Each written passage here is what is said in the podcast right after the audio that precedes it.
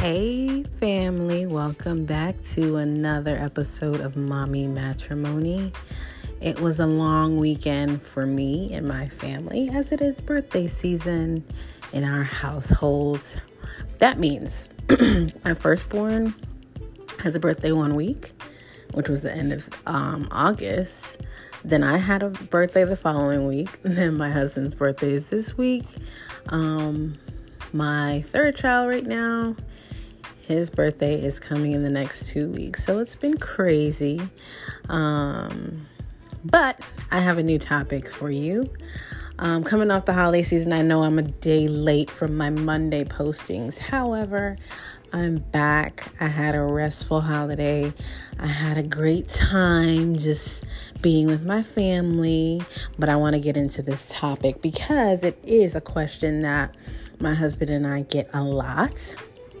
And I'm going to speak from the perspective of a woman, a wife, um, and, a, and a mom, right?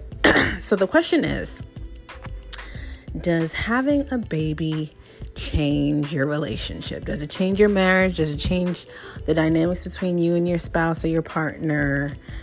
Short answer, yes, if you allow it to. Um, there are so many factors that go into play with this one.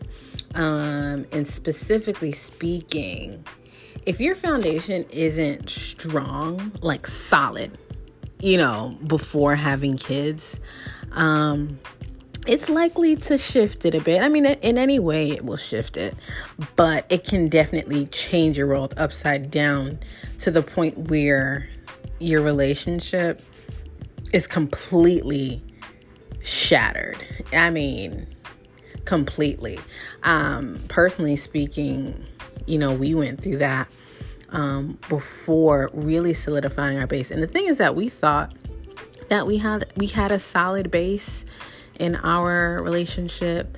Um, and I think we were pretty solid for the most part. But when you're not intentional in, you know, giving life to your marriage or your relationship, whatever it is you want to call, you know, y- your your situation, um, when you're not intentional, things can definitely take a turn for the worse. Intentional means actively scheduling, making time for breathing life into your relationship.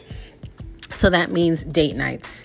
That means time alone outside of the kids. That means it doesn't necessarily have to be a date night either. It can just be whatever it is that you guys used to do before kids got into the picture, um, and even exploring new things, because kids definitely kind of open your eyes to new things, new things that you want to do, new things that um, you didn't think that you liked before, but now you're like, oh my gosh, this is so me, right? Um, let me give you a visual.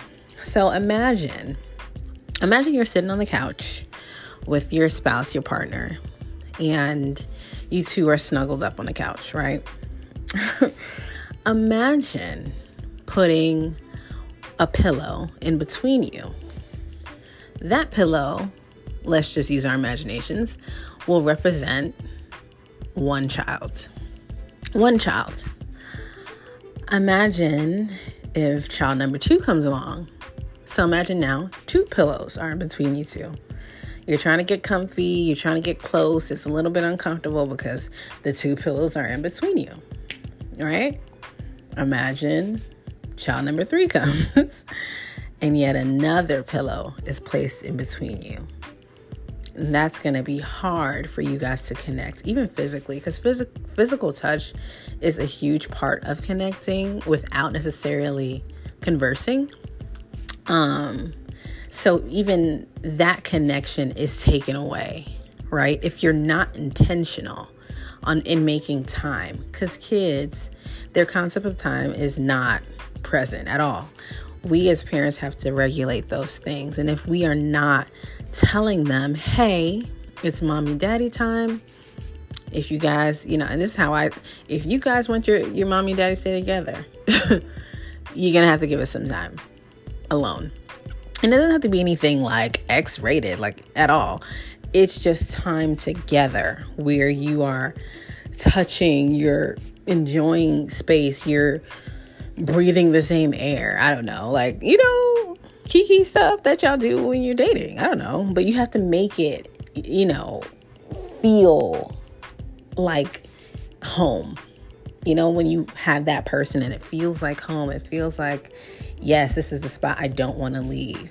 A lot of the times as parents, we get caught up in the chaos that children do come with. The needs that they have um, are are very loud, right? So as, you know, being, in, I'm going to speak to the married because I don't want to keep using a ton of um, adjectives. But for those of us who are in relationships, we both have needs, right? Um, but when our when our focus is shifted to the needs of the children, because their needs are so loud, because their needs are so like, mommy, I need this, daddy, I need this, mommy, mommy, daddy, daddy. Because of all of that, we're more prone to satisfy that thing that is loudest, just so that we're not as annoyed. Whereas the spouses and your partner's needs, and even your own, goes quietly and sinks quietly inside and then goes dormant, right? That need is still there, um, but it's not being fulfilled.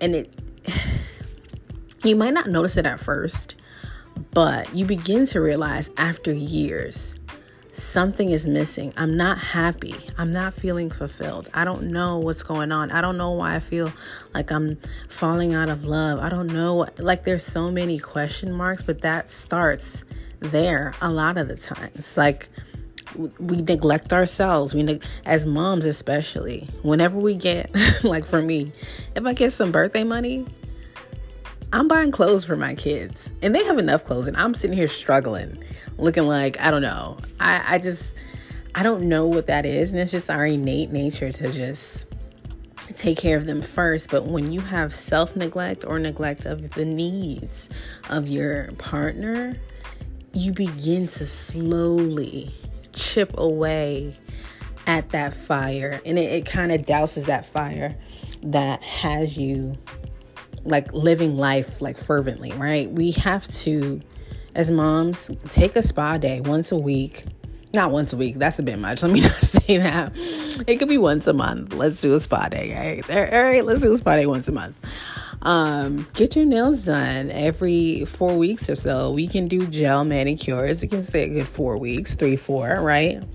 Um, let's be sure to do that. Let's make sure we get our hair done as frequently as we need to, but let's make sure we make that time. Put it on the calendar as if you would put, um, you know, a work meeting, any other meeting that you would schedule, schedule that for yourself.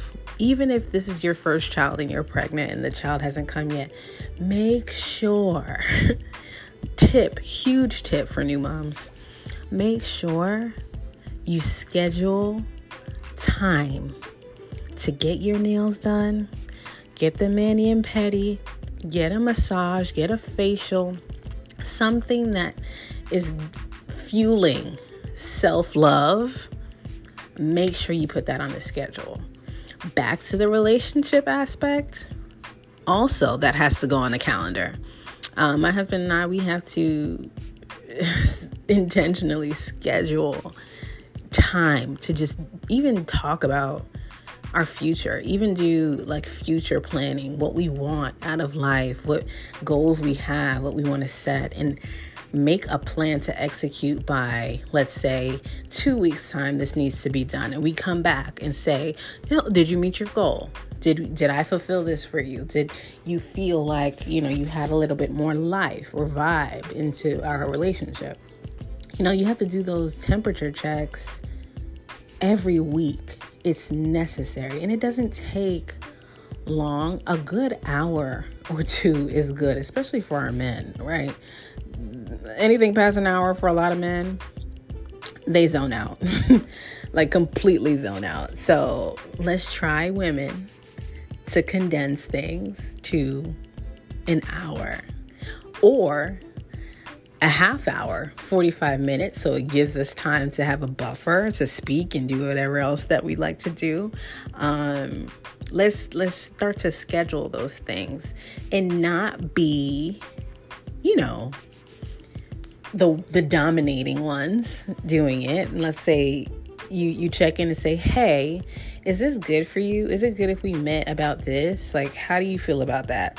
Right? Like, kind of taking stock in each other's perspectives on a matter, kind of giving the floor to your partner, kind of brings back the life, right? And and kids are not allowed in those sessions. They have to be in bed. They have to be with um, another caretaker. Kids are not allowed with mommy and daddy scheduled time.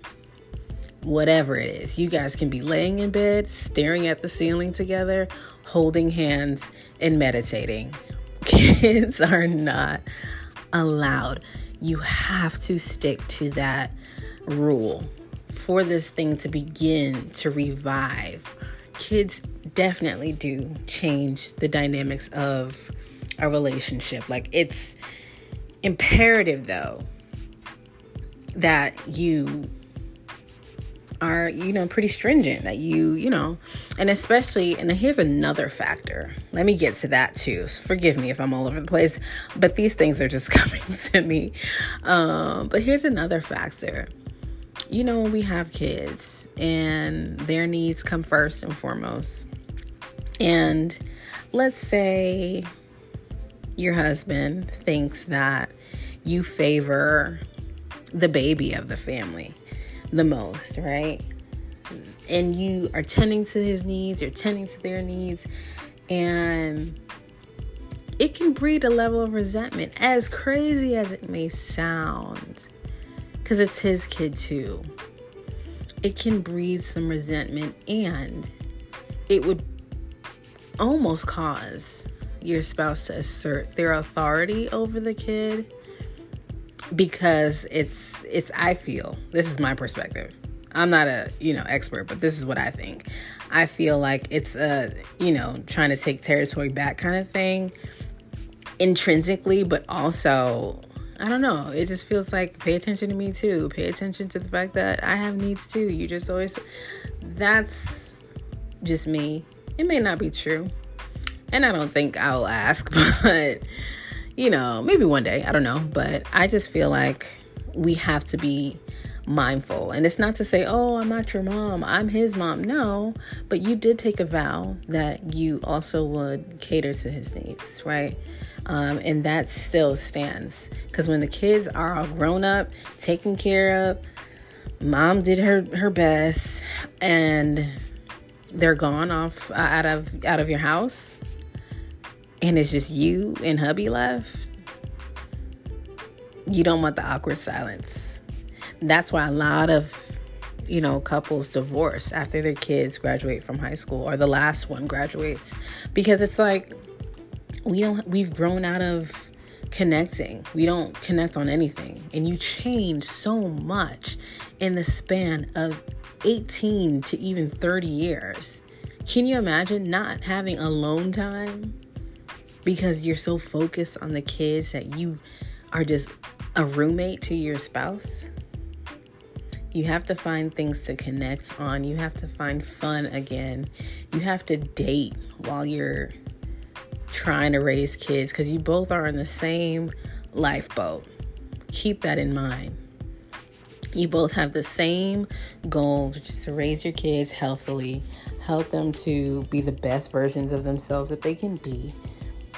But you have to do it as a team. And as a team, you have to put your, your what is it called? The oxygen mask on first.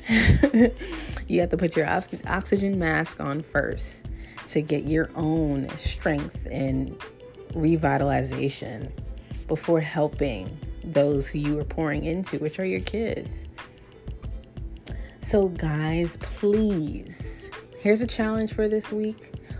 Schedule some time to, one, pamper yourself, and schedule another time on the following week for you and your partner to have uninterrupted time together without the kids, without worrying about, you know, mommy feed me, diaper changes, any of any of that. Leave it at the door and go about your business together and find that spark again. Until next time, I will see you guys next week, Monday at eight p.m. Bye.